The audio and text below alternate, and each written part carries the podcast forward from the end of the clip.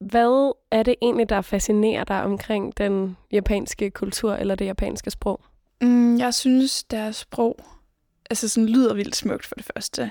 Men jeg synes også, det er et meget smart sprog. Altså det er et billedsprog. Man behøver ikke at skulle huske ord på samme måde, som man skal på dansk. Du lytter til KU Studieliv. Jeg hedder Ida og er selv studerende. Og i den her podcast snakker jeg med andre studerende om deres studieliv. I det her afsnit taler jeg med Amanda. Hun har læst engelsk som hovedfag og læser nu sidefag i Japans studier. På uddannelsen lærer man både det japanske sprog og har fag om Japans kultur og historie.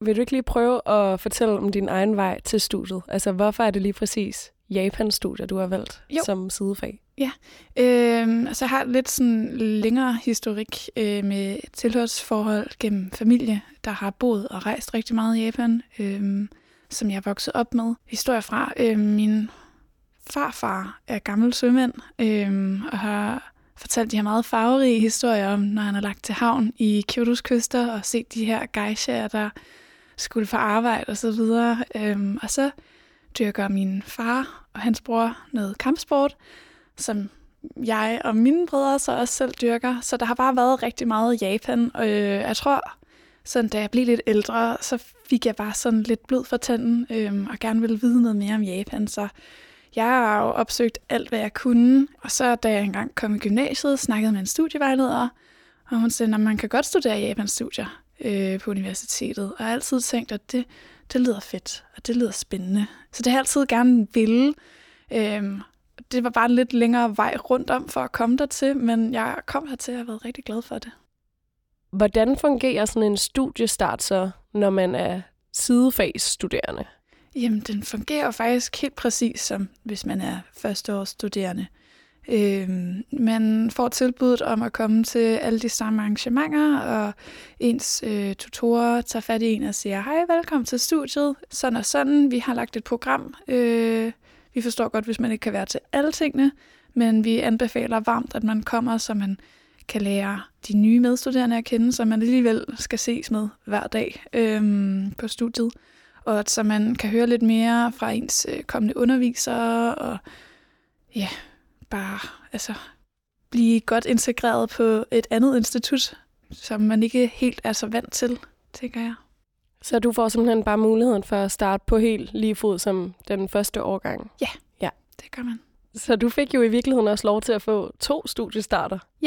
Det gør jeg, øhm, så det kan man sagtens. Øh, og vi, jeg har selv været hovedtutor her til sommer øhm, på Javans studier for de nye studerende, hvor vi også sagde til andre tilvalgsstuderende, at altså, I kan sagtens tage med på, på rustur, øh, og I kan sagtens være med til hele introet-ugen. Hvad kan man så forvente, hvis man starter som ny studerende? Øh, jamen altså, man kan forvente en hel masse ryste sammen aktiviteter.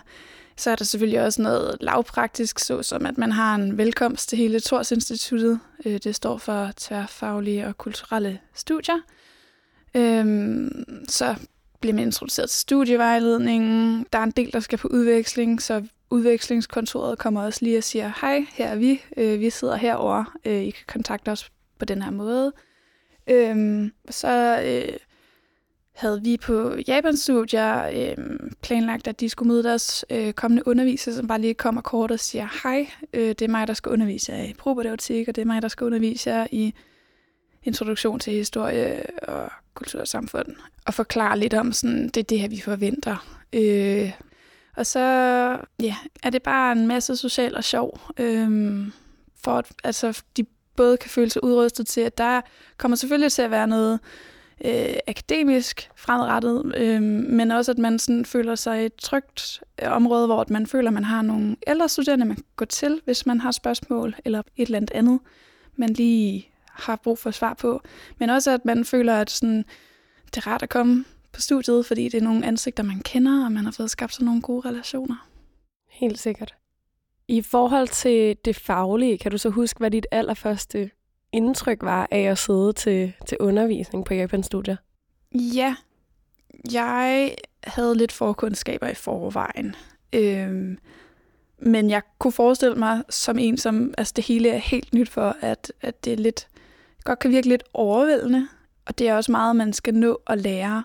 Øhm, men vi har en sindssygt dygtig underviser, der hedder Keiko Takanabe, og øh, hun er rigtig dygtig til at sige, det her er planen for, hvordan I skal lære det, og hvis I bare følger med og dukker op til undervisningen hver dag og får lavet det, I skal, så er der ikke nogen, der kommer bagud. Øh, og så kan I snakke japansk øh, en gang, når semestret er om. Øhm, ikke fordi man kan snakke det flydende, men altså man begynder så småt allerede bare efter første semester egentlig at kunne se, hvordan det hårde arbejde, man har lagt i at lære sproget, altså det giver på det, fordi så kan man lige pludselig, man kan læse mere, og man kan forstå mere, og man kan skrive mere, man kan udtrykke sig mere, og, og så lærer man så stille og roligt også at kunne sige mere. Du nævnte, du havde nogle forkundskaber ja. i forvejen. Hvad, hvad vil det sige? Øh, det vil sige, at jeg har gået på noget aftenskole, øh, fordi jeg gerne vil lære sproget. Øh, så der havde jeg selvfølgelig, jeg kunne jeg i forvejen de to alfabeter, jeg kunne også lidt kanji i forvejen, og jeg kunne også noget af grammatikken. Øh, men det indhentede jeg ret hurtigt. Altså, jeg tror, det var halvanden måned inde i studiet, der havde vi ligesom indhentet det, jeg kunne i forvejen. Øh, så sådan, det er ikke nødvendigvis nogen fordel, at man kan noget i forvejen. Altså, vores underviser plejer altid at sige, at det er en fordel, at man faktisk slet ikke kan noget. Øh, fordi så bliver du ikke forvirret af dine forkundskaber. Der lærer du bare det, du skal. Og hvad er det præcis kanji er? Jamen, det er de tegn, som Japan har stjålet fra Kina. Hmm. Ja.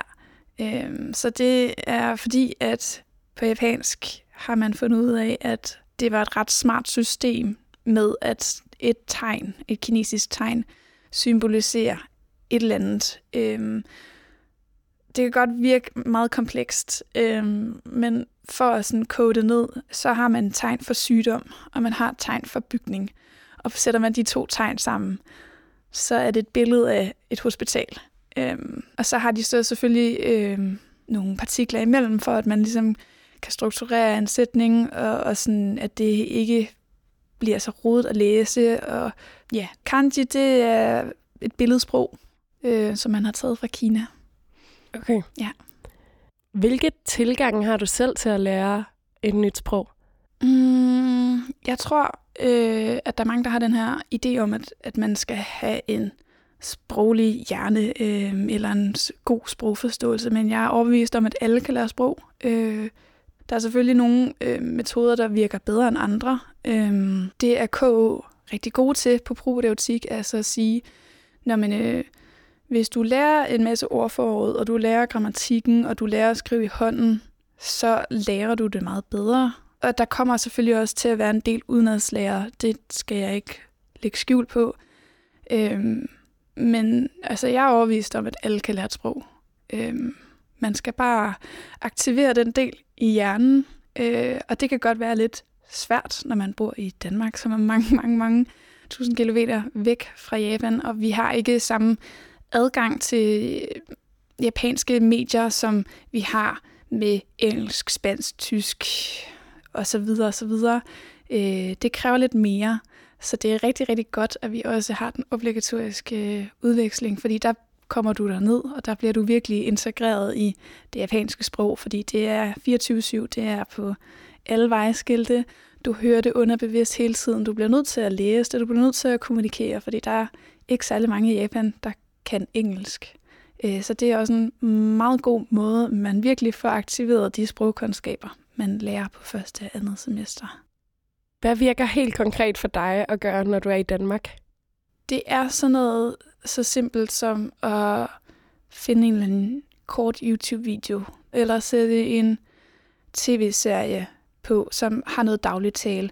Og så sætter jeg det på i baggrunden, og så lytter jeg bare til det underbevidst. Og nogle gange så sidder jeg også og skriver noter ned, okay, de udtaler det på den her måde, og når de skal omtale hinanden, så gør de brug af den her sætningsstruktur.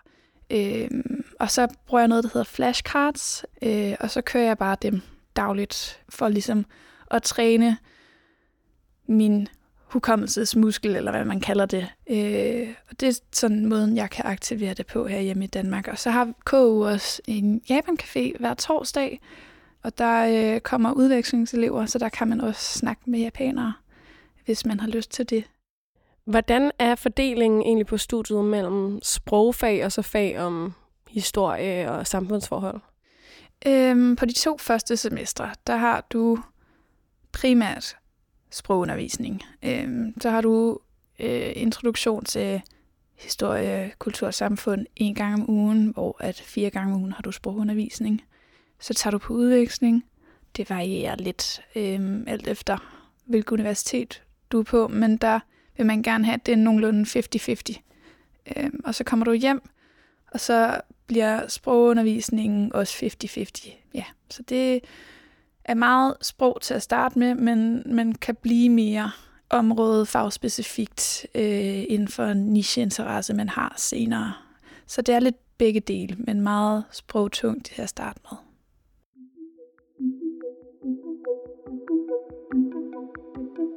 Du har jo nævnt det her med, at der er et obligatorisk udvekslingsophold yeah. på tredje semester. Mm.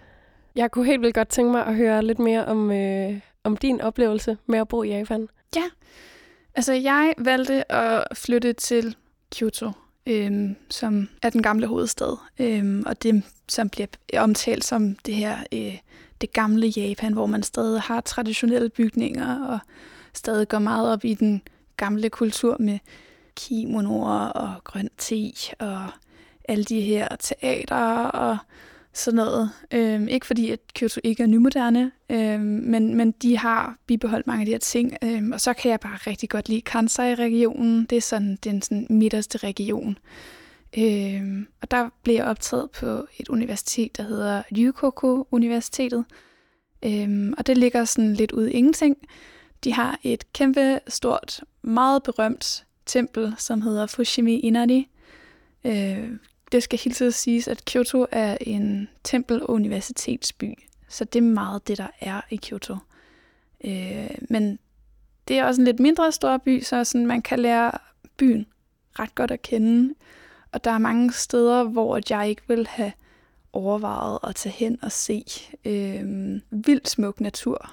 Så det er en varm anbefaling, hvis man vil dertil. Ja. Og så, øh, når man er på udveksling, bliver man tilbudt at kunne komme på et kollegieværelse. Det får alle et tilbud om. Og så kan man vælge at takke ja eller nej. Øh, jeg har nogle medstuderende, der valgte at takke nej. Fordi der er ret mange regler, når du skal bo på sådan et kollegieværelse mm. i Japan. Det er et meget øh, biokratisk land, så der er rigtig mange regler, og der er rigtig meget orden og rigtig mange papirer. Øhm, så de valgte simpelthen, at de ville finde noget selv. Så det kan man sagtens. Boede du på kollegie? Jeg boede på kollegie. Øhm, jeg boede på kollegie sammen med otte andre danskere. Hold da op. ja, vi var ni, der blev sendt afsted til samme universitet.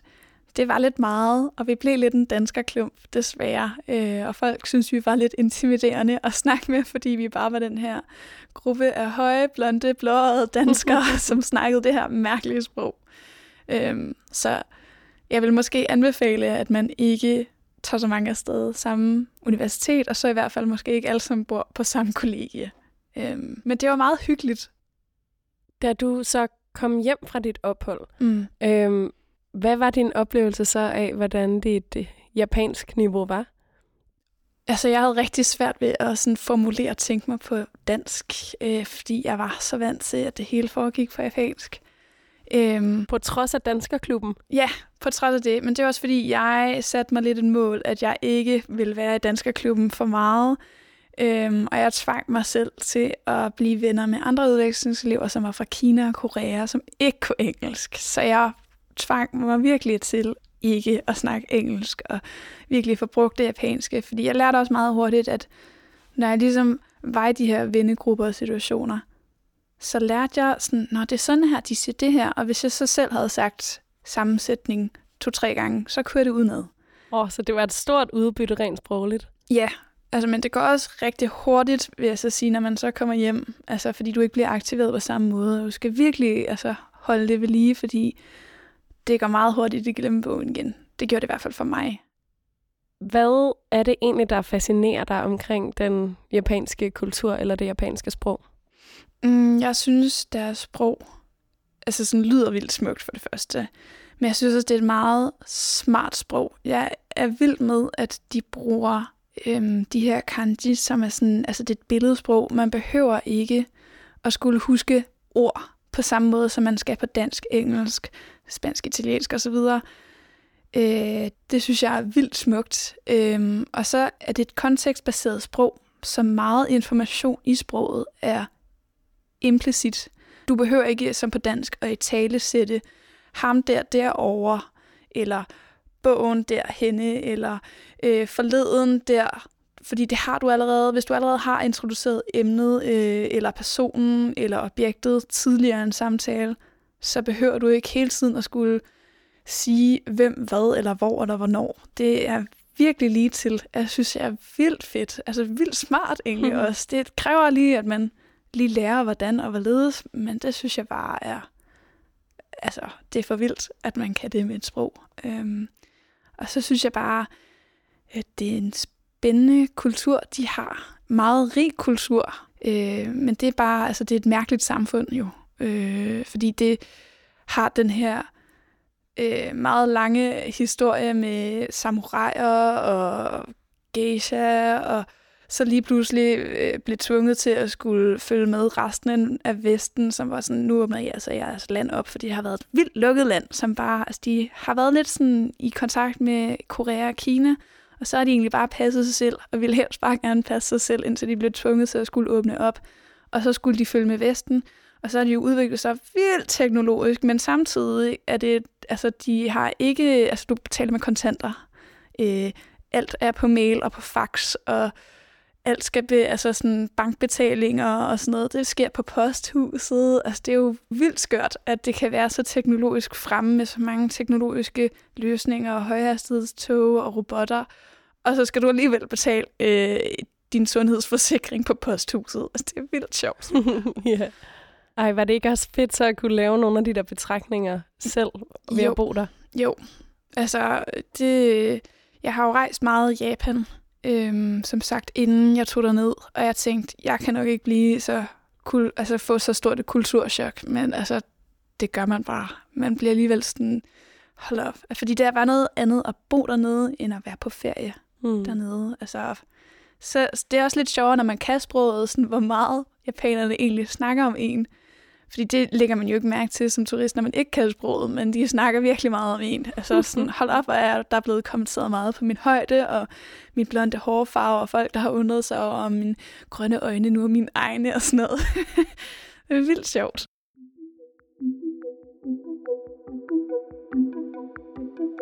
På Japans studier, hvordan er det sociale liv i hverdagen? Altså, hvilke øhm, udvalg eller aktiviteter er der, man kan engagere sig i, hvis man har lyst til det?